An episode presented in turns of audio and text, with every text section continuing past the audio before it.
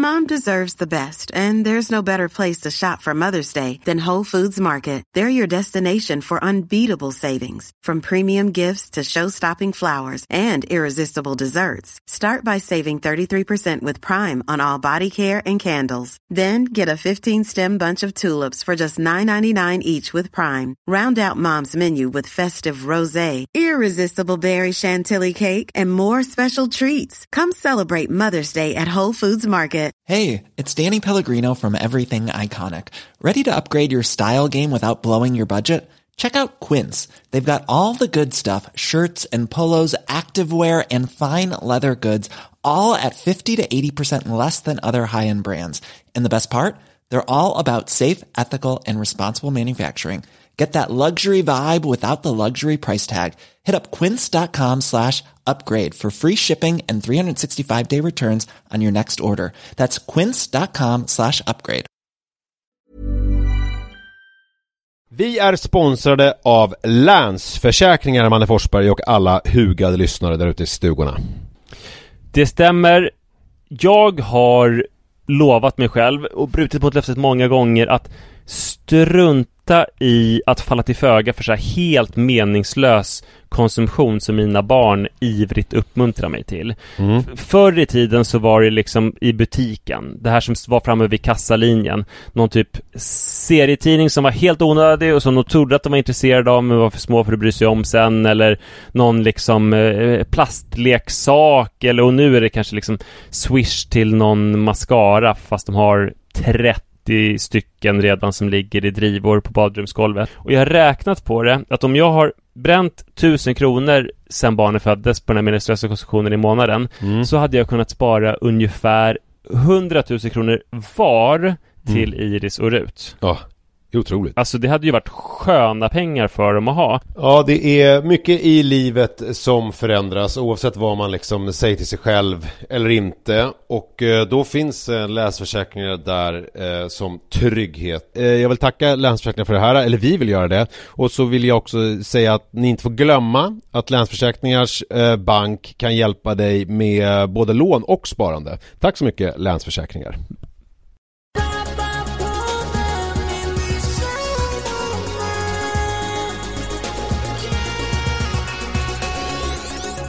Hej och välkomna till Pappapodden avsnitt 164 Jag säger tack till dig Manne. Ja, varsågod Tack. Ska vi börja med att eh, säga någonting om den här frågespecialen som vi har lovat i tid och otid att den ska komma? Eh, Att eh, den kommer snart. Men nu, nu har vi haft ganska mycket att göra. Så vi har inte riktigt hunnit med. Det är alltså ett uppsamlingshit på de frågor som vi inte hann med på den stora frågespecialen. Så egentligen har jag inte jättedåligt samvete för att vi har ju gjort det vi har lovat och sen så har vi också lovat en extra grej som vi nu inte riktigt har kunnat hålla hittills. Det som är positivt med det här är ju att man kan skicka in frågor till nisse och manne gmail.com så kan vi svara på dem i det här uppsamlingshitet. Det som är negativt med det är ju att om folk skickar in för mycket frågor så blir det ju eh, kanske ett uppsamlings- uppsamlingshit till för att, in, för att hinna med de frågor som vi inte hann med i uppsamlingshitet. Är du med? Men det kan ju bara vara positivt ja, det kan Att vara... det blir jättemånga frågespecialer Dessutom är det så att vi ska göra ett extra avsnitt Lite hemligt, exakta omständigheter Men innan nästa frågespecial kommer så gör vi ett, ett bonusavsnitt tillsammans med två otroligt härliga och välkända poddprofiler Det ska bli väldigt spännande tycker jag. Och det är inte långt kvar då, det väl släpps väl om tio dagar Ja. skulle jag tro Så att, ni har mycket, vi, har, vi har mycket i pipen som det heter. Eh, Ja, på jävligt busy nu. Ja, mycket, mycket grejer som händer. Apropå eh, att det att busy och att det är mycket som Ja. händer. Så, och det, som, det är ju jävligt negativt då att vi har torskat en timme precis eftersom vi har så mycket att göra. Det är ju för jävligt. Jag vaknade vid eh, 7.40 i morse och kände mig ovanligt eller orimligt trött eh, och sen insåg jag efter en stund att vi har ställt om tiden Ja. till, det blir sommartid. Just det. Jag är emot det här. Det är så att när, det känns ju för oss som är födda eh, på 80-talet som att det här är någonting som alltid har funnits ju. Just det. Tycker du också det? Men, Ja. men det är ju väldigt nytt. Det, sommartiden infördes 1979. Mm. Det var han, vad hette han, Ullsten? Ola. Olof Ullsten. Ola. Ola Ullsten. Ola, Ola Ullsten ja. Folkpartist? Folkpartisten, Mm. minoritetsregeringen som väl ville sätta ett avtryck och inför, införde sommartid. Och väldigt många var emot det här. Eh, man hade prövat det redan 1913 tillsammans med Tyskland och eh, England. Och då blev det typ bondeuppror, de tyckte det var för jävligt. Så att man visste att det skulle vara kontroversiellt. Man kollade med myndigheterna innan man skulle införa det här 1979 och eh, de flesta var väldigt negativa. LO var otroligt negativa. Man gjorde det ju för att dels för jordbrukets skull, att man skulle få lite mer soltimmar och också för att arbetarna skulle få lite mer eh, solig fritid.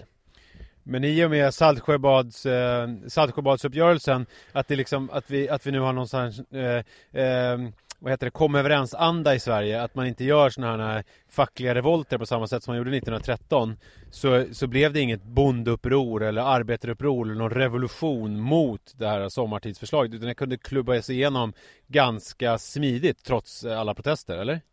Ja, så var det och eh, eh Strejkkulturen var väl lite som du säger över så att man kanske, det man gjorde kanske man tröst åt en extra skiva raketost Just det. eller liknande sådär. Just det, Eh, så det var det som en hände. chokladzingo ja, precis. Ja. Eh, men problemet med det här med sommartiden, det är ju att det är extremt förvirrande.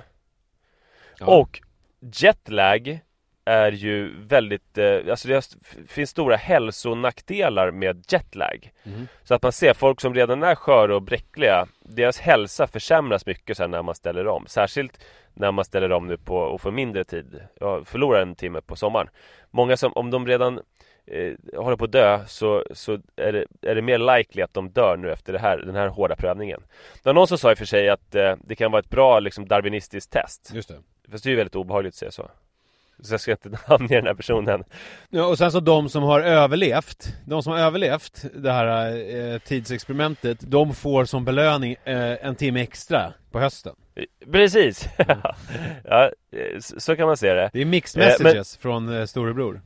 Ja, verkligen. Men sen är det också så här att när man eh, kör sommartid, när man langar på sommartiden Då försämras produktiviteten med 50% 50 veckan efter Ja, Det är, det är, man får hälften, man får hälften så mycket gjort på jobbet. Ja. Så att bli inte förvånade nu om det här pappapåtsavsnittet blir antingen hälften så långt Eller hälften så bra Eller både och. Och så mycket som 14% försämrar sin produktivitet så pass mycket då så att de får Så att chefen blir medveten om hur dåliga de är och säger till dem Att nu får du skärpa till dig Men att det, att det är så få som 14% som upptäcks, det är ju för att chefen också är 50% sämre. Så att Ja, han, ja, ja, märker, exakt. han märker ju inte hur dåligt alla jobbar.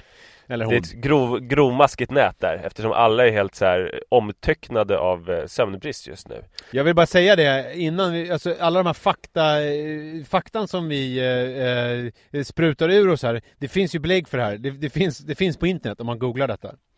Eh, Ja. Det har ju varit viss kritik i veckan mot poddar som är visserligen större än våran, eh, betydligt större, att, att det liksom slängs ur fakta och att, det, att folk samtalar lite grann hur som helst när de har jättemånga lyssnare utan att ta ansvar för att Ja. det de säger faktiskt är eh, belagt med någon typ av eh, eh, ja, fakta. Källor. Vem är det som är i skottlinjen där Ja, egentligen? det vet jag faktiskt inte för att det var Lina Thomsgård som eh, skrev om det här i något av de sociala medier. Alltså Lina Thomsgård som grundade Rättviseförmedlingen som är eh, och nu är programledare i Kobra. Som skrev om det här att hon tyckte att eh, hon skrev väldigt vaga ordalag så jag vet inte vilken podd hon har lyssnat på. Men hon pratade om eh, att de hade flera hundratusentals lyssnare om jag inte minns helt fel.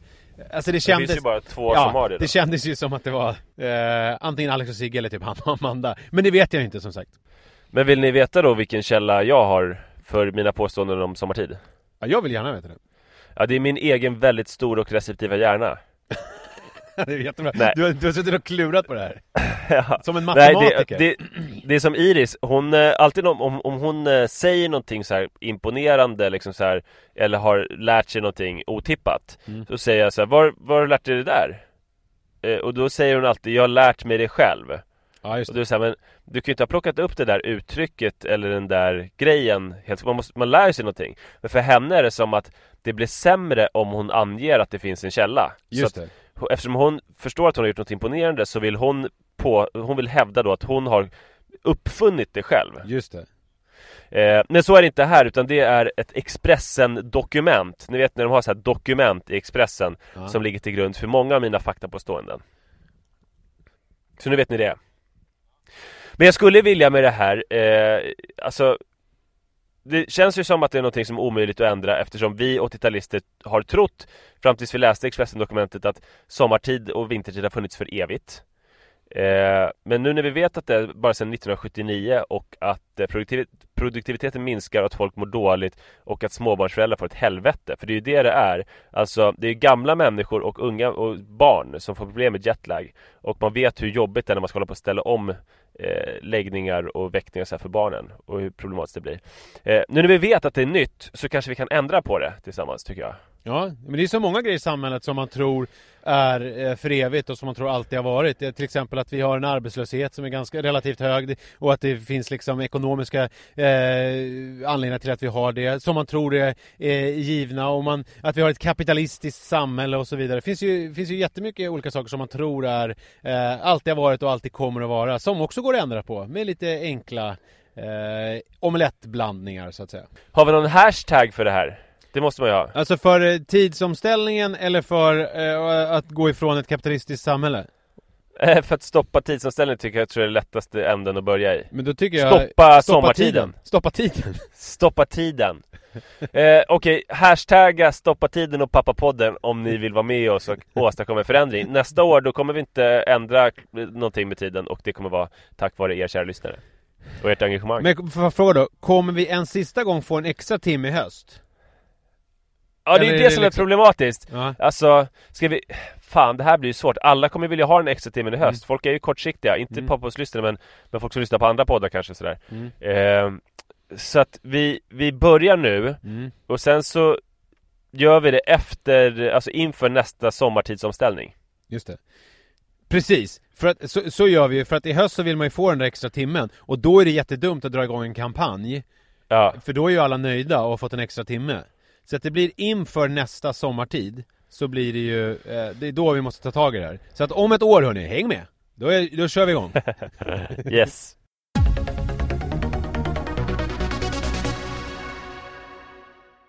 Jag måste ju fråga dig Det är ju en vecka sedan Men du var ju på barnmässan förra veckan i Karlstad Denna Ja. eh, institution Har jag förstått sen jag blev förälder Det hade jag ingen aning om innan jag blev förälder Men denna institution i, i svenskt föräldraliv eh, Den stora verkligen. barnmässan i Karlstad Där du eh, för andra året i rad Gjorde olika framträdanden och sådär Det var jätteroligt.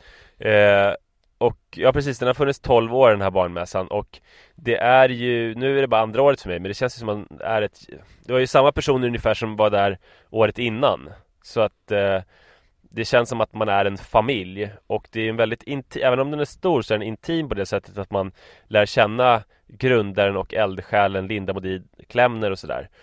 Det är tråkigt Eh. för mig som, eftersom jag krävde alldeles för mycket pengar förra året för att komma dit Så är jag ju helt ute ur rullarna nu så jag kommer ju aldrig få ta del av det här äh, underbara Vilket ju känns... Säg inte det! Sean Banan krävde rätt mycket pengar, han fick ju komma Ja men Sean Banan eh, Någonting säger mig att Linda Modin Klemner tycker att eh, Sean Banan är värd the bucks på ett annat sätt än vad jag är Ja men du kan ju bli större bland kidsen, då kommer det ordna sig Ja just det, men det, då är det ju det här som vi pratade om tidigare med eh, Det var dans och hålligång Kvennaböske Att vi ska, att jag Precis. ska bli, jag ska göra någon sån grej Du ska starta, vi ska starta Swag-podden ju Ja. och sen Och sen, Sen kommer kommer det, det. väl ut. Mm.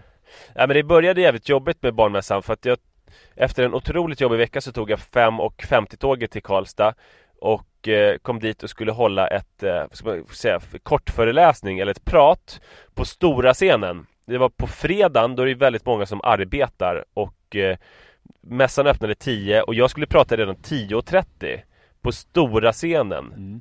En jättestor scen och folk stod fortfarande i kö för att komma in, alla hade inte kommit in.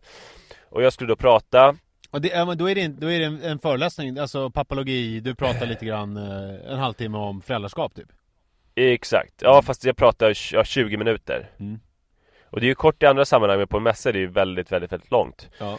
eh, Och eh, så är klockan då 10.25, jag ska prata om fem minuter, jag får en mick Men det sitter ingen i publiken Ja, just det. Och så sa jag det till den här, till en kvinna som hade hand om scenerna så här, att eh, jag kan inte köra om det inte är någon här. Och då sa han, jo men det, det kan du göra i alla fall för du kan ju prata för de som liksom står där borta. Det var ju väldigt tomt fortfarande, det har inte släppts in så många människor än eftersom det precis hade öppnat.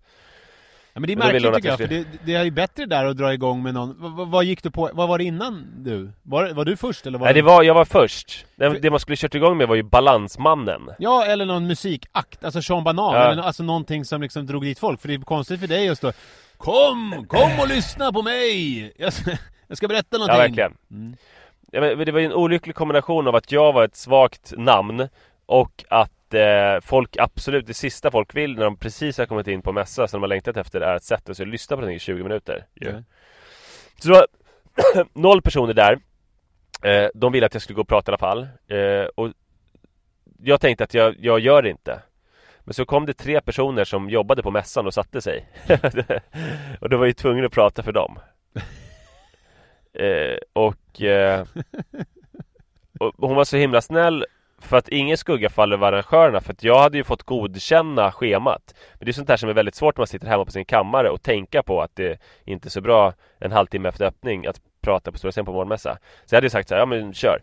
Men den här som hade hand, som var arrangör, Handen eller som hade hand om hade du, hade du överhuvudtaget läst mejlet med eh, körschemat? Nej men det var det som var problemet, att jag läser ju mejl väldigt dåligt så Ja. att när hon för femte gången sa snälla kan du titta på det här? Ja, Då var jag ju tvungen att bara säga ja. ja. Eh, så, så var det. Eh, men i alla fall, hon var väldigt snäll för att hon satt, hon var också en av de här, det var fyra i publiken, alla jobbade på mässan. Hon Monica som jobbade med scenprogrammet, hon kände ett extra ansvar så hon skrattade otroligt mycket åt mina skämt. Så att jag fick ett väldigt publikstöd av henne. Det tycker jag var asfint. Eh, men det som räddade mig sen, för att det var ju sen på lördagen och söndagen jag gjorde andra saker på scener också. ja. Eh, men då var jag med Beppe Singer och då är man ju två. Då känns det ju lugnt. Beppe Men Singer, är det din nya, är det, är det din nya Nisse liksom? Ja det kan man säga. Mm. Precis. Mm. Det är ju lite liknande. Beppe, Nisse, det känns ju som Manne och Beppe, det, det, Beppe och Manne, det låter ganska bra Ja fast den här gången ska jag ju lära mig om mitt misstag och ha Manne först. Ja. Manne och Beppe. ja. Manne och Beppe är om möjligt ännu, ja det är nästan ännu bättre Fast det konstiga är att jag ändå tycker att Beppe och Manne låter bättre trots att jag absolut inte är part i målet på det sättet Nej men det kommer inte hända att det blir Beppe och Manne utan det kommer vara Manne och Beppe. Ja, Det känns jätteviktigt för mig nu. ja jag fattar det Eh, men eh, det som räddade mig sen, för jag hade ju både på, eh, även på lördagen och söndagen så började jag 10.30 som kanske inte var den bästa tiden att ha ett prat. Men då räddades jag av våra fantastiska pappapoddslyssnare. mm. Det var folk varje gång som satt där som liksom sprang in rakt fram till stora scen och satte sig redan vid 10.10, 10.15 så man förstod att här är en publik. Första dagen, på lördagen då var jag lite osäker så när det satt folk där så frågade jag att så här, Är ni här för att lyssna på mig? Lite som att det här kan ju inte nästan vara sant. Mm. Men, och, men det var de. Mm. Och det var pappavårdslyssnare och det var fint att det var flera par som lyssnar tillsammans och har lyssnat på alla avsnitt tillsammans. Men hur märkligt tyckte de det De delar det här. Hur märkligt tyckte de det var att pappapodden bestod av Manne och Beppe på barnmässan? Och inte det här som de kände igen då, Manne och Nisse? De, de, jag tror inte de märkte någon skillnad. De reagerade inte nämnvärt på det. De Nej. bara, nej, han är lite, lite mer korpulent och har någon slags gubbkeps. Eh, och, är, Exakt. och är lite fartig och kan mycket om kemi. Men, men annars, annars är det Annars är det ingen skillnad. Nej. det här var ju då när jag var ensam på scen. Eh, som, framförallt som de höll sig framme. Eh, men det var otroligt fint att se att vi har att man kan komma till en stad som Karlstad och att det finns pappabåtslyssnare där som kan komma och lyssna Säga något vänligt ord, kanske köpa en bok och som har Alltså som har pappapodden lite grann som ett shit i sitt förhållande Alltså inte ett shit med SO då, att det är någonting dåligt utan ett shit, någonting som binder ihop ehm, Som binder ihop dem, Mm. någonting att samlas kring Mm. Det var väldigt, Alltså väldigt sånt fint. som man sätter upp affischer med på väggen när man är ett, tonåring. ett sånt shit, Mm. ja Så vi är då klistret mellan väggen och affischen Mm. och, och de är eh, vägg och affisch, alltså ena partnern är då affisch och den andra är vägg Ja. Sen sitter de väldigt tight där på väggen Nej, men det är kul för dig att du får vara ute och möta publiken på ett sätt som eh, jag inte får när jag sitter här instängd i bilen. Jag, jag, är, jag är glads med dig. Jag är liksom från botten av mitt hjärta så tycker jag att det, det är kul. Ja, jag hör det Ja. Jag älskar verkligen att åka till barnmässan och hoppas att jag får komma tillbaka Och det som är så himla positivt är att den här fredagsföreläsningen Den blir ju en av mina de här dåliga föreläsningarna. Kommer du ihåg att jag berättat om i, i podden Mm. mina sämsta föreläsningar? Min favorit är djembetrumman. Ja, Djembetrumman är ju också på plats ett tror jag Ja. på den listan. Ja. Och Barnmässan kommer in på i alla fall en topp 10-lista, kanske plats 6, plats 7 någonting. Så det är härligt att samla på sig dåliga föreläsningar för att jag tror också att man blir bättre ju fler dåliga föreläsningar. Det är inte de bra föreläsningarna som definierar en som föreläsare utan de dåliga. Så du kommer fortsätta att strunta i att läsa mejlen med körschemat? Nej, någon måtta får ändå vara. Nu har jag liksom en solid lista så nästa år ska jag läsa mejlen och engagera mig i, i schemat. Men det som är tråkigt med det är ju att då kommer ju inte det här uppstå igen då. Utan då kommer det ju bli, då kommer det bli en perfekt föreläsning. Om, du- och om du blir bättre och bättre på de här grejerna så kommer det till slut aldrig uppstå sådana situationer. Jo, så fort jag får en konstig föreläsningsförfrågan om något nytt område eh, eller ett oväntat sammanhang så kommer det hända igen. Då kommer du tacka ja och så kommer det bli märkligt. Ja. Och så kommer det, bra, perfekt, kul.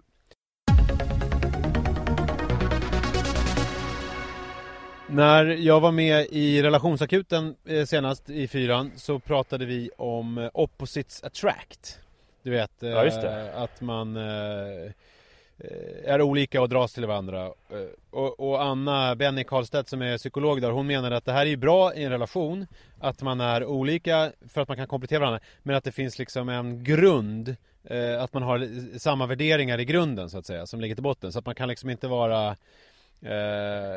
man, man, man kan inte vara allt för olika. Men man kan vara olika på, alltså det, på samma sätt som du och jag är, är väldigt olika på många sätt. Men det är på den nivån att vi åker slalom lite olika. Alltså det är liksom, det är Ja. väldigt mycket grejer som stämmer överens. Men det är roligt med dig och- om man tänker på dig och Li eftersom eh, ni ser exakt likadana ut.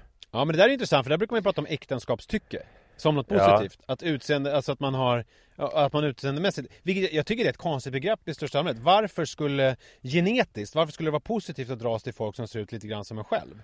Det vara jättenegativt men det man kan säga om era utseenden det är att båda har mörkt hår Sen blir du lite brun, eller du blir brunare på sommaren men Ja, på vintern är det ändå så här båda är ljus, ljushyade Ja. Ni har väldigt runda framträdande ögon som är eh, isblå på exakt samma sätt Och eh, man kan inte säga Man ser ju att era barn är lika er Men man kan inte säga vem de är lik Eftersom ni ser likadana ut Men det är väldigt härligt när vi, Så- har, när vi har sex för då vet jag aldrig var jag börjar och Li slutar. Det är, väl, det är som att onanera fast tillsammans med någon annan.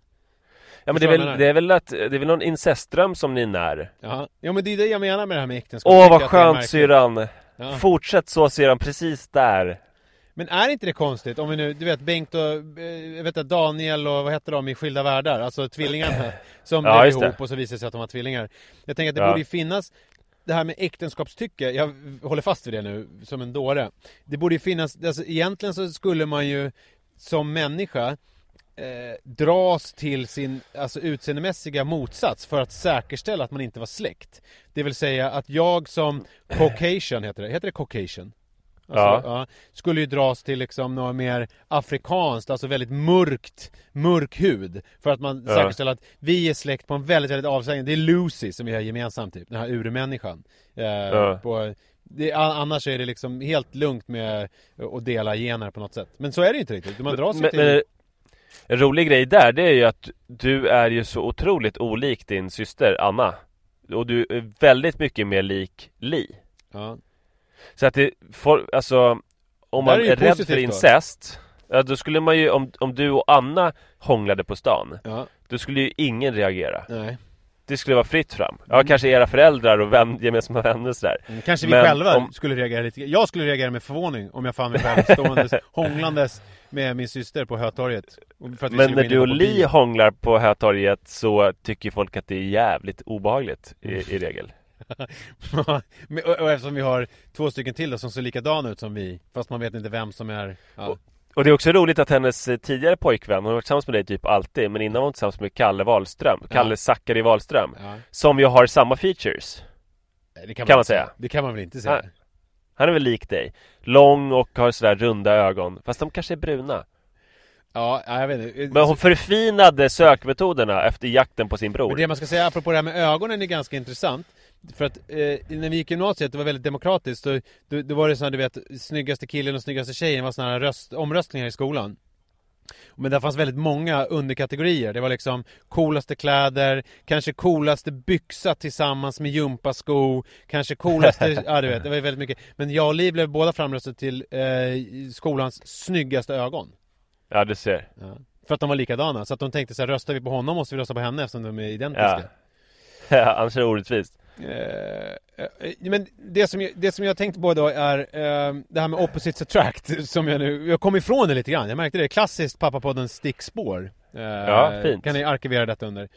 Det att, eh, att att du och jag är kompisar beror ju på det här med opposites attract för vi är väldigt olika. Vi har fått eh, ofta det här med eh, ryggsäcken, det här Skalmans inte skal som du pratade om förra avsnittet. Ja.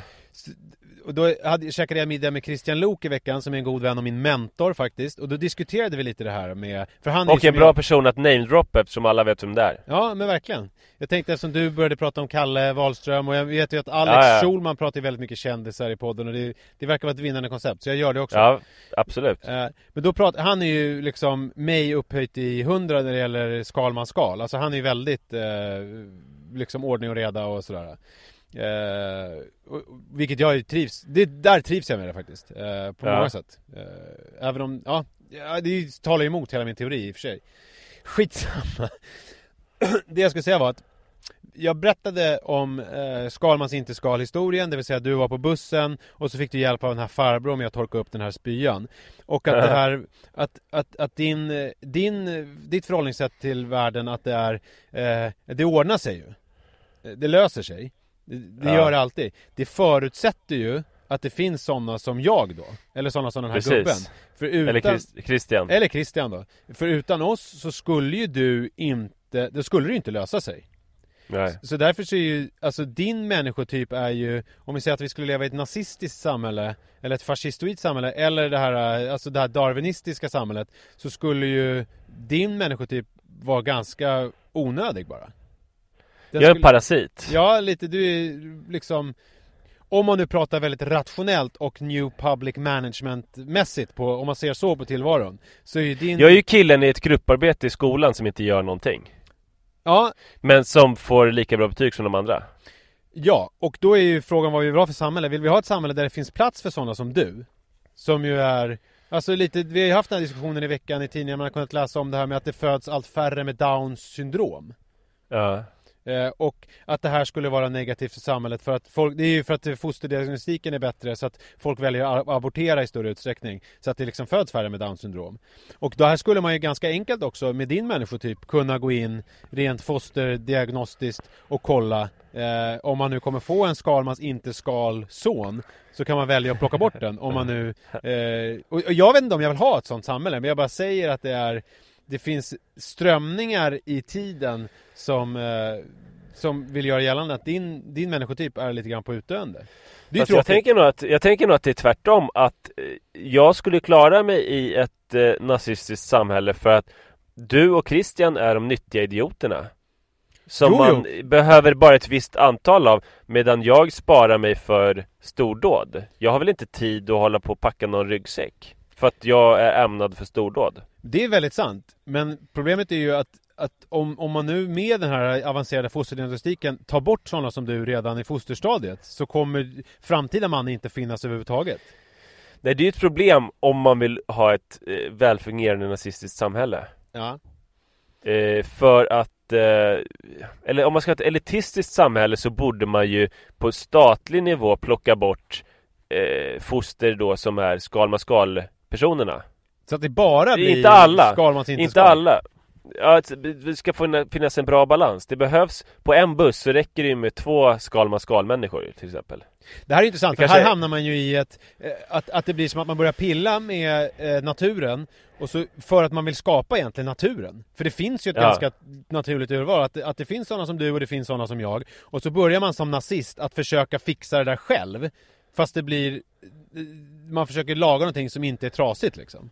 Men du, du kanske ska vara vårt budskap till både demokratiska och nazistiska samhällen att eh, gör gärna så att det inte blir sommartid. Alltså, Mm. Eh, ändra tillbaka det, men ändra inte fördelningen mellan skalmanskal och skalmans icke-skalpersoner för det, den är perfekt som den är. Ja, det tycker jag är mitt budskap.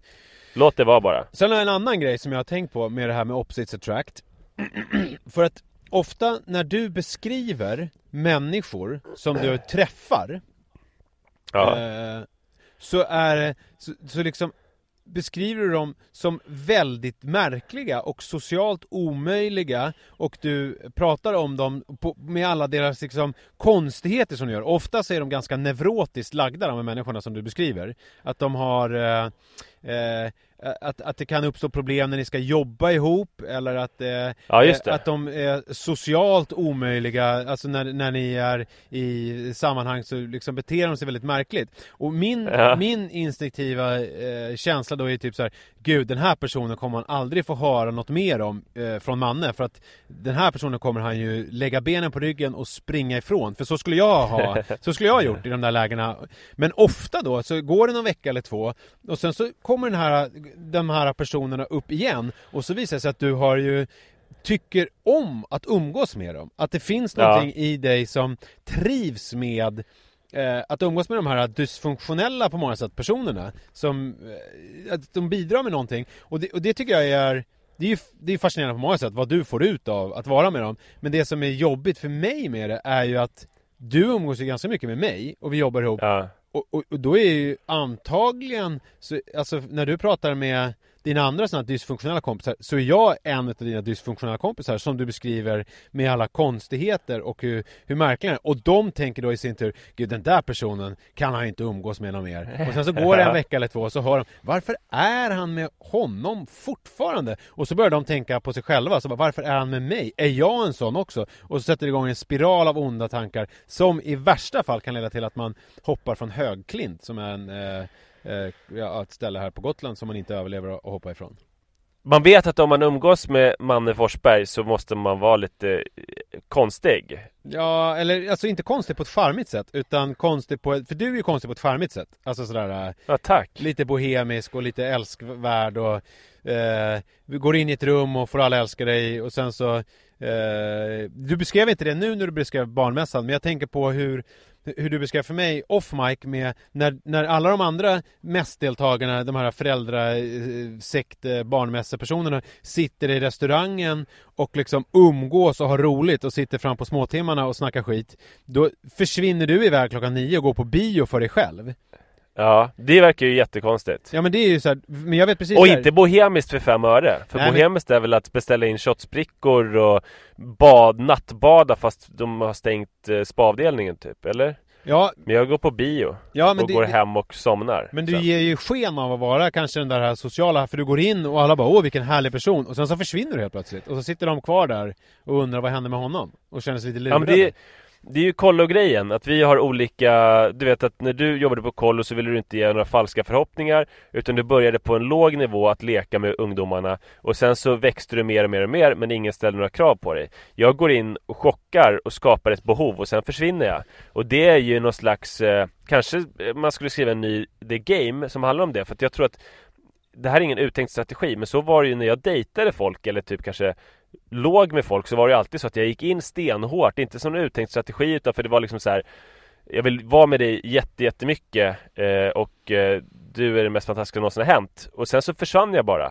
Så att man bygger upp någon genom att ge komplimanger och bekräftelse till den och eh, ger den full uppmärksamhet och sen försvinna på bio eller åka iväg sådär eh, Men vad vinner Det är man på nog det? inte så Vad- vad- Nej man vinner ju bara att dåligt samvete Nej men det du vinner på det är ju att du känner dig behövd Förstår du vad jag Ja, menar? just det. För att du bygger upp det Ja. här och så de här sådana människotyper då som jag då tillhör, Skalman Skalpersonerna tänker då så här. Ja men här har man fått en vän för livet, någon som alltid är där och så märker man den försvinner och så blir det att man undrar och så, och så blir man lite påstridig och, och så kan du fortsätta med ditt vanliga gå på bio ensam eh, liv Ja just det? Ja Ja så kan det vara, men Eh, Ja. Men jag tror också att det, alltså med de här eh, människorna som har olika kanske problem med sig själva och sin självbild och sitt bekräftelsebehov och sina eh, manier och sina nojor. Eh, Ja, jag, jag funkar väldigt bra med dem. eh, och jobbar ofta bra med dem, till exempel de med dig. Men det, ja, men det, är- men det, men det är ju positivt, alltså för att opposites attract och så vidare, men det, det tråkiga är ju att vara den där äh, din motsats, för den är det är ju ingen, det är ingen skön person att vara. Men det krävs. Det krävs. Fast problemet med jobbet med dig, det är att vi har jobbat så länge nu. För att jag tror att anledningen till att jag jobbar bra med sådana människor, det är att jag vet vad de behöver och kan bygga dem. Ja, just det. Eh, men vi har jobbat så länge så att jag bygger ju liksom inte dig längre. Nej, det har vi slutat med faktiskt, det måste jag Ja. säga. Eh, så att, eh, ja. Det, det, det, jag måste hitta en ny person att bygga och Be- lämna. Beppe kanske, från barnmässan? Han är väldigt Manne och excentrisk. Beppe.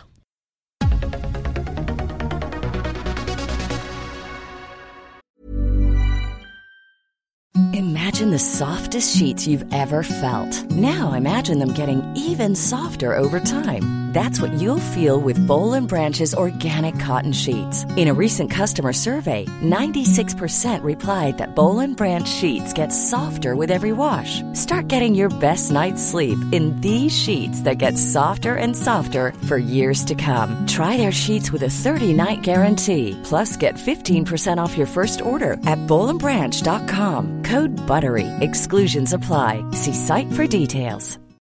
You know how to book flights and hotels. All you're missing is a tool to plan the travel experiences you'll have once you arrive. That's why you need Viator. Book guided tours, activities, excursions, and more in one place to make your trip truly unforgettable. Viator has over 300,000 travel experiences to choose from. Everything from simple tours to extreme adventures and all the niche, interesting stuff in between. So you can plan something that everyone you're traveling with will enjoy. Real traveler reviews give the inside scoop from people who've already been on the experiences you're considering. So you can plan with confidence. Free cancellation helps you plan for the unexpected and 24-7 customer support means you can travel worry-free. Download the Viator app now and use code Viator10 for 10% off your first booking in the app. Find travel experiences for you. Do more with Viator.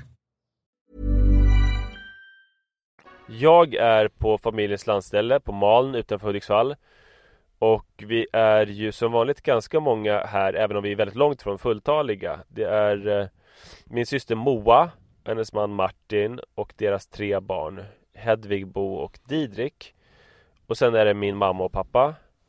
Och eh, hundvalpen Stella, som är eh, sex månader. Och sen är det jag och Sara och våra barn. Vi är en eh, stor familj och jag har upptäckt vilka enorma fördelar det finns med storfamiljslivet som väl människan har levt under största delen av mänsklighetens historia. Mm. Eh, Moa berättade, hon är ju läkare också att alltid när det kommer folk till sjukhuset från typ eh, Mellanöstern eller från Somalia så kommer ju de liksom 10-20 pers Just det. för de är i den här storfamiljen. Och jag tror att eh, Alltså Saras pappa är från Egypten och han tyckte det var, han är i och för sig väldigt så här Anpassad efter svenska förhållanden eftersom han har bott här i väl ja, över 30 år. Men hans nya fru som är från Egypten och bara bott i Sverige i 10 år Hon tyckte det var väldigt konstigt när vi fick barn och att de liksom inte var på sjukhuset. De hade velat, Hon hade velat dra ihop något så här härligt squad och bara Ja, hänga där och Ja, sova där så. Eh, så, så de kör mycket stor familj och man förstår ju det när man är här för att det är så jävla smidigt. Till exempel igår när jag skulle lägga Iris och Rut Då ville Iris eh, sova med kusinen Hedvig men Hedvig ville inte sova än men Iris var helt undersövd så hon var ändå rätt sugen på sömn. Då, sa, då gjorde jag ordning Iris och Rut Sen sa jag till Hedvig att hon skulle ligga mitt emellan Iris och Rut och hon skulle hålla iPaden så båda såg den. Ah, Och smart. så skulle de somna med henne. så Hon att är hon, åtta så år. att hon fick ju vara lite större då och lägga dem typ? Hon liksom... fick lägga Ja. barnen. Ja. Och eh, det, jag slog två flugor i en smäll för att Iris fick både då umgås med Hedvig och somna in med henne samtidigt som Hedvig var den som la. Så att min läggning tog då kanske tre minuter som är tiden att ta av kläder och tandborsta och sätta på en nattblöja typ. Mm. Men, men Hedvig då? Somnade hon eller klarade hon det? Eh, hon klarade det. För jag tänkte annars hade du kunnat slå jättemånga flugor i en smäll att du också Ja, verkligen. barn i den andra familjen. Nej men jag, lo jag lovade Hedvig att eh, jag skulle, om hon somnade skulle jag bära upp henne och sådär. Hon ville, hon var orolig för att somna där. Okej. Men det, men det Så- gjorde hon inte? Så att det, och hur gick det? Kröp, kom hon ut sen då och sa nu sover de? Eller hur? Ja, ja precis. Hon kröp ut och sa nu sover de och sen så somnade hon i en soffa. Också roligt Så att hon blev ju, man kan säga att jag la henne för att hon blev så sömnig av att lägga barnen Så att eh, hon bara stupade omedelbart i en soffa när hon kom upp Okej, och somnade? Ja Ja. Eh, och eh, sen märker jag också att Saker och ting händer av sig själva här Alltså till exempel nu såg jag, jag sitter i bilen Nyss så åkte Iris iväg i andra bilen Tillsammans med ett stort barngäng och min syster Moa Hon bara stack iväg ja. Då undrar man ju vart de ska. Ja verkligen, säkert ICA Maxi för det älskar de att åka till alla barn Leker de i, i den här lekhörnan? Har de en sån där? Det brukar de göra på vissa Ica Maxi. Eh, De går mest runt och tittar på leksaksavdelningar och sådär tror jag Okej. och drömmer sig bort eh. Men och sen också all mat lagar sig typ själv För det, jag, jag blir alltid fascinerad att jag Typ eh, tar fram, alltså skär upp lite kanske älghjärta Och eh, dukar någon tallrik men sen så står maten bara på bordet För att alla drar sitt strå till stacken Alla bara, älghjärta, vad äckligt. Flytta på dig, jag lagar mat. Du bara, Ja. vadå? Här har jag lite tarm och älghjärta och lite bark som jag tänkte laga till mat. Om jag får laga mat idag. En ganska smart taktik. Barn, sen- nu är bajskorven serverad. Men sen är det också så här att om jag lagar mat till alla barn Då är det, det tar ju bara en vuxen i anspråk Och det går ju så lika fort som om jag skulle laga till två barn Till mina egna Ja, just det, just det, så är det. Så att det är många vuxna som sparar tid på det Mm.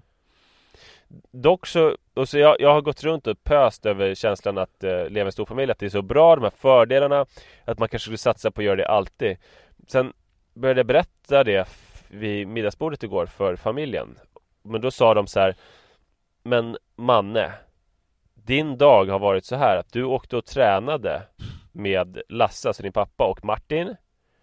Typ det första du gjorde på dagen. Jag var på Friskis här i Hudiksvall. Och sen kom du hem och bastade länge. Eh, Medan Sara gjorde två tårtor, en till eftermiddagsfikat och en påsktårta till kvällen. Och så insåg jag att eh, det, det finns alltså Det finns i, i storfamiljslivet finns det Skalman skalpersoner och Skalmans icke-skalpersoner och jag har i vanlig ordning varit en Skalmans icke-skalperson som har eh, liksom tänkt att tårtor bara liksom uppenbarar sig när man lever storfamiljslivet. Gud vad skönt. Ja men det är också det här, alltså tårtan skulle ju kunna vara eh, det här klassiska som är att ja men jag vill inte ha tårta. Vill ni göra tårta så får väl ni göra det. Ja, Förstår du vad jag menar? Alltså Ja. att man, fast man ja men det serveras tårta, det är klart jag äter den. Men jag hade aldrig gjort den själv. Nej precis. Eh, det, men det, det, det är ett vidrigt sätt att argumentera på också. Nej men det, så det känns som att jag diskvalificerat mig från storfamiljslivet. Dock ska jag säga att jag hade ju barn med mig i bastun såklart. Men, men ändå. Jag är nog den som har gjort minst. Men vart har du diskvalificerat dig då? Alltså vad, vad, vad, vad är du hänvisad till något ensamhushåll när på de- gården? Eller ska du ta hand om Nej, din familj nu? Stäng in dig? när, när de, för de upptäcker väl också att det finns fördelar med storfamiljsliv. Mm. Och då letar de väl efter lämpliga kandidater. Och jag är väl inte en sån. Så att eh, jag får nog mer leva någon slags, alltså Det livet som de kommer döma mig till Det är gammepojkelivet eh, Alltså en gampojke är en, en gammal ogift man Ja. En, en ungkarl Som lever kanske på eh, Har alltid bott på familjens gård och sen har föräldrarna dött Klassisk gampojkeskildring är ju Hummelhonung av Torgny Lindgren. Ja. när det är två brorsor som bor i, långt bort i Norrland. De bor i varsitt hus med kanske 50 meter ifrån varandra. Båda vill dö egentligen. Men de vill överleva sin brorsa för de har tävlat om allt. Och det här är den yttersta kampen. Mm. Och så kommer det någon kvinna från eh, någon storstad, typ Umeå som eh, är med de här brorsorna en scen är också när, när en brorsa dricker, han har en gigantisk varböld och dricker varet från den här bölden. Mm. Väldigt äckligt. Eh, men till slut så säger hon, eftersom hon ser att de vill ju dö, men att de inte kan det eftersom de tävlar. Så säger hon, din brorsa har dött till båda. Och då Just det. dör de omedelbart. Just det. Något sånt liv. Minus eh, dricka varböld eller?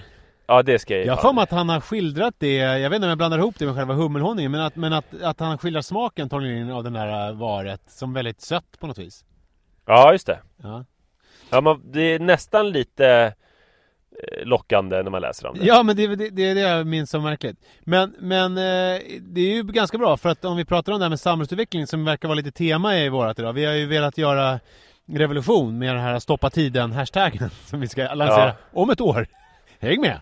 eh, men eh, så att, att vi går emot ett samhälle där det blir, för första gången så är det ju fler män än kvinnor i Sverige.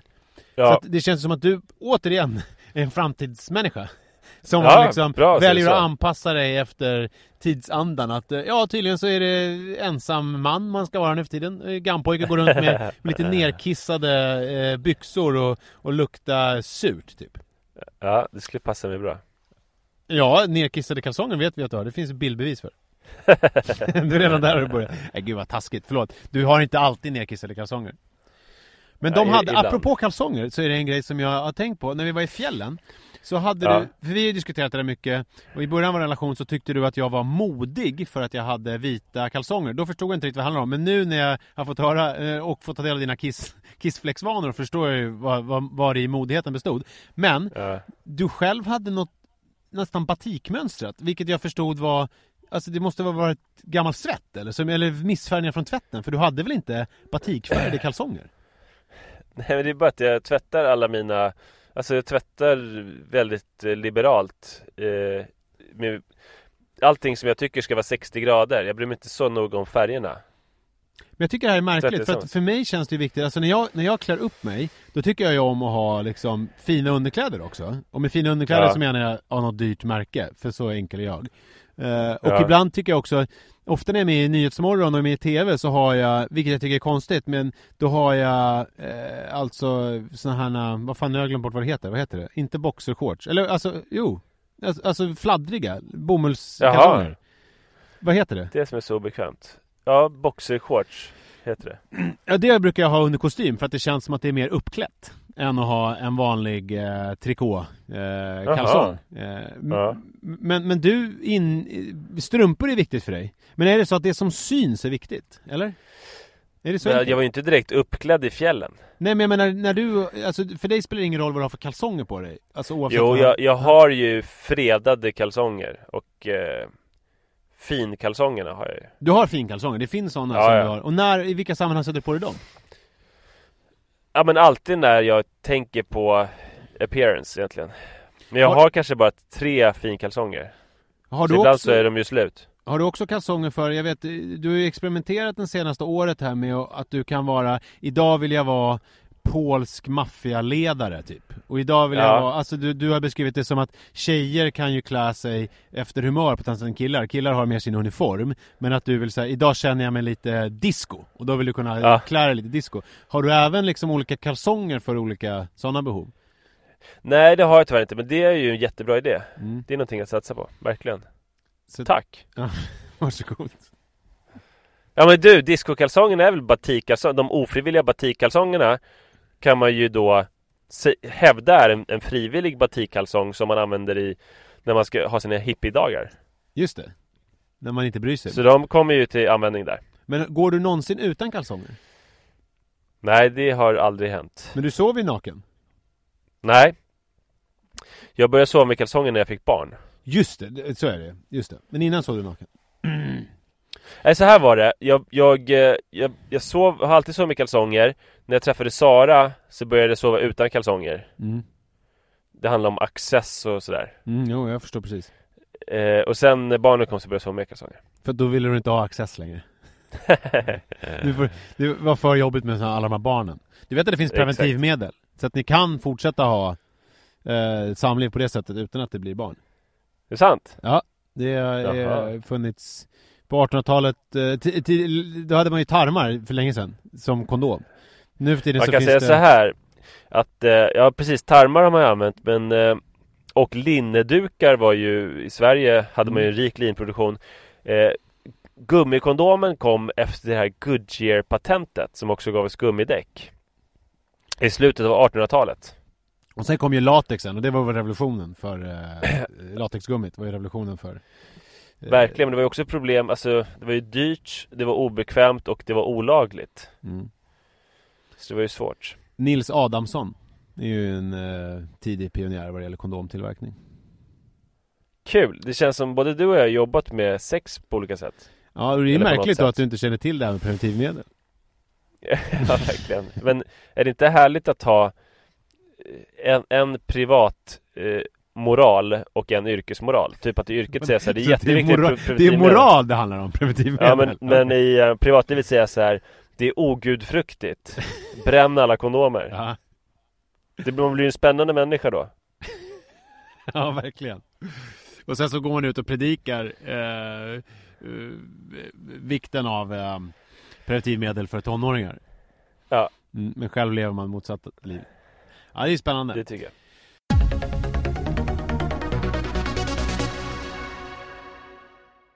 Jag tänkte ehm, gnälla Harkla lite dig. grann. Ja, jag tänkte harkla lite och sen tänkte jag gnälla lite grann.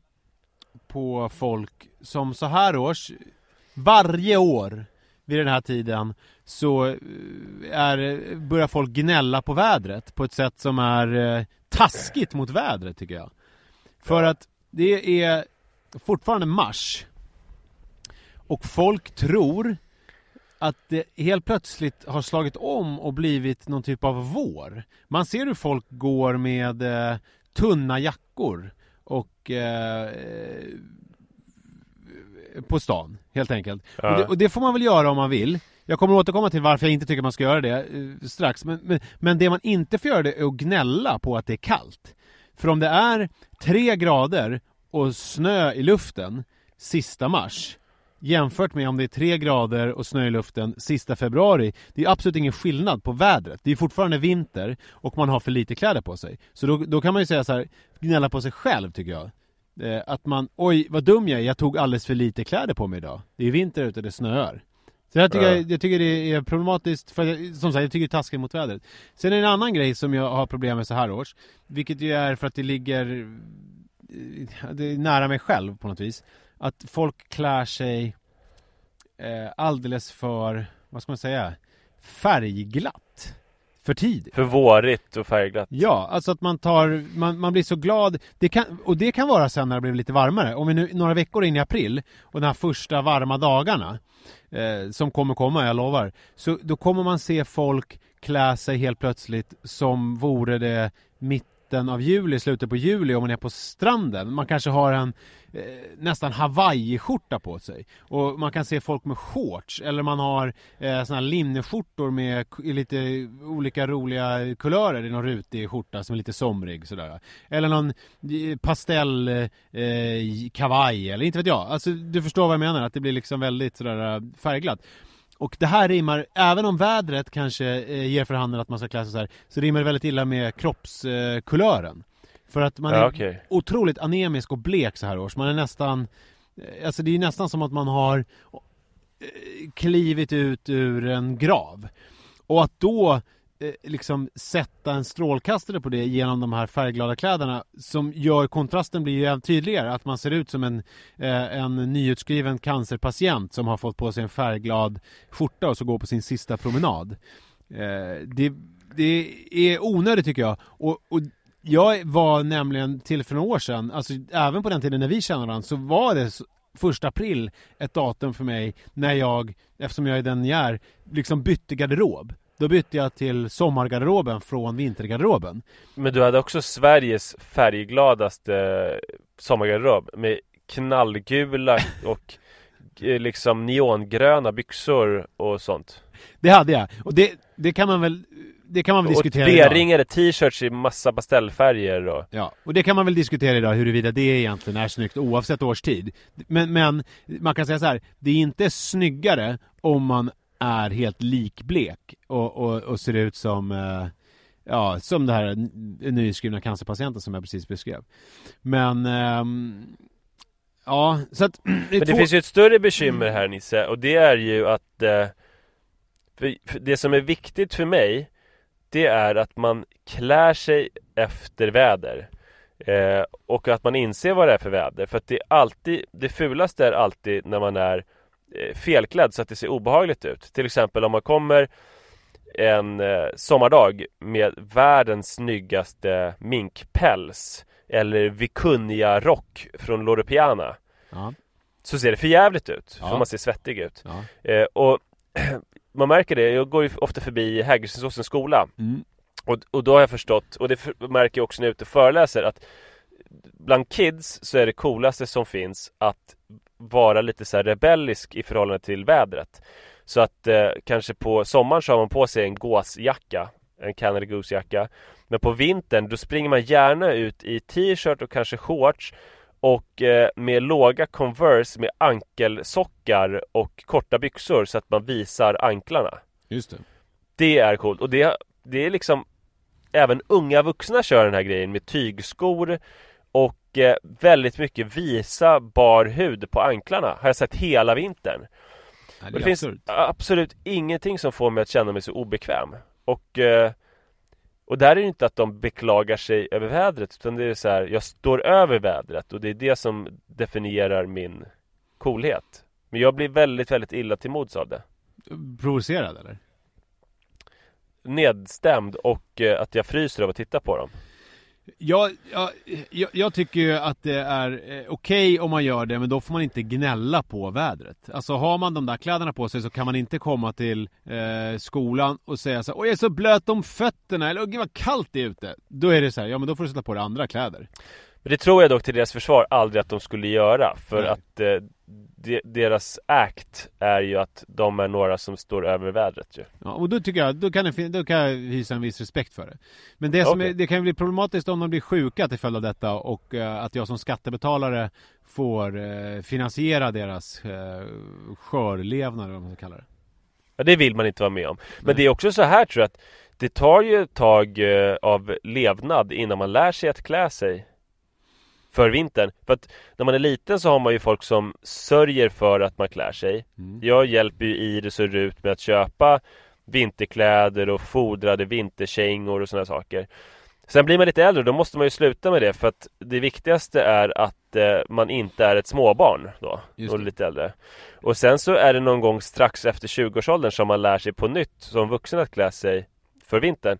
Jag minns att jag så sent som för sju år sedan, vintern för sju år sedan hade jag bara Converse. Då var du en av de där. Ja, och det var inte, då var det inte egentligen för att jag tyckte det var coolt utan för att jag hade inte kommit på att man kunde köpa vinterskor eller visste inte hur det gick till eller vad man kunde välja för någonting så här. Jag bara kände, då kunde jag klaga på vädret för det var inte någon, någon rebellisk attityd utan mer så här, det, det funkar inte. Det här vädret kan inte hålla på och göra så här mot mig när jag har på mig mina Converse.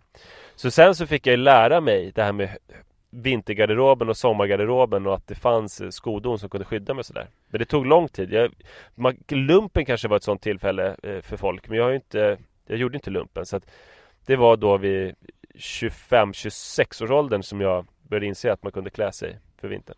Det var ju bra att du tog upp lumpen, för det var ju precis det jag skulle prata om. Att det var då, Ja, jag, ja. det var då jag lärde mig. Vilka Ja. lager på lager och ylle och funktionsmaterial närmast kroppen och allt sånt där. Som hör vintern till. Men, eh, så att eh, man kan väl säga det att eh, klä er som ni vill, enligt mig i alla fall då, men gnäll då för fan inte på vädret. Och för allas vårt bästa, så vänta med pastellen till i alla fall slutet på maj, skulle jag säga. Ja, du, det beror på lite vad man har för hudfärg kanske. Ja, det är i och för sig orättvist här. För att är du mörkhyad För om man är det ju- mörkhyad så kan man väl ha färgglada kläder. Ja, men då, det, då tycker jag att det krävs ändå att det är eh, lite sommar ute. Så att så här, om det är, är de här första dagarna i april, när det är varmt ute. Om du som lyssnar nu är mörkhyad, feel free to sätta på dig något färgglatt. Men är du av en mer anemisk eh, karaktär, så får du faktiskt eh, fortsätta att ha, där tycker jag det är helt okej att ha en dunjacka på sig som man tar av sig och sätter sig på Hötorgstrappan och, och, i Stockholm och eh, tittar på solen och, och tankar lite. Det är helt okej. Men jag håller inte med. Tänk eh, Pamudo i Panetos. Han har alltid på sig färgglada såna här eh, eh, afrikanska starkt mönstrade kläder eh, året runt. Jag tycker det funkar jättebra. Ja men det är ju för att du är en sån laissez-faire person. Låt Är det? Ja. Okej. Nej, ser jag Pamodo på stan i januari med färgglatt, då kommer jag säga honom, då kommer jag, då kommer jag läsa lusen av honom. Så är det. Okej, Mm. okej. Akta dig Pamodo.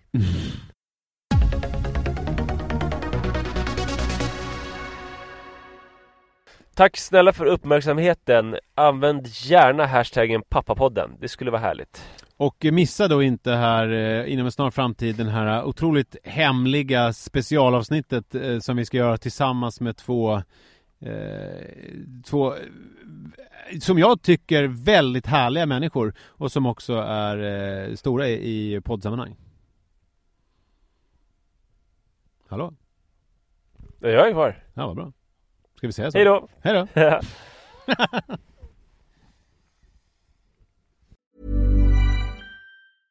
Imagine the softest sheets you've ever felt. Now imagine them getting even softer over time. That's what you'll feel with Bowl and Branch's organic cotton sheets. In a recent customer survey, 96% replied that Bowl and Branch sheets get softer with every wash. Start getting your best night's sleep in these sheets that get softer and softer for years to come. Try their sheets with a 30-night guarantee. Plus, get 15% off your first order at bowlandbranch.com. Code BUTTERY. Exclusions apply. See site for details.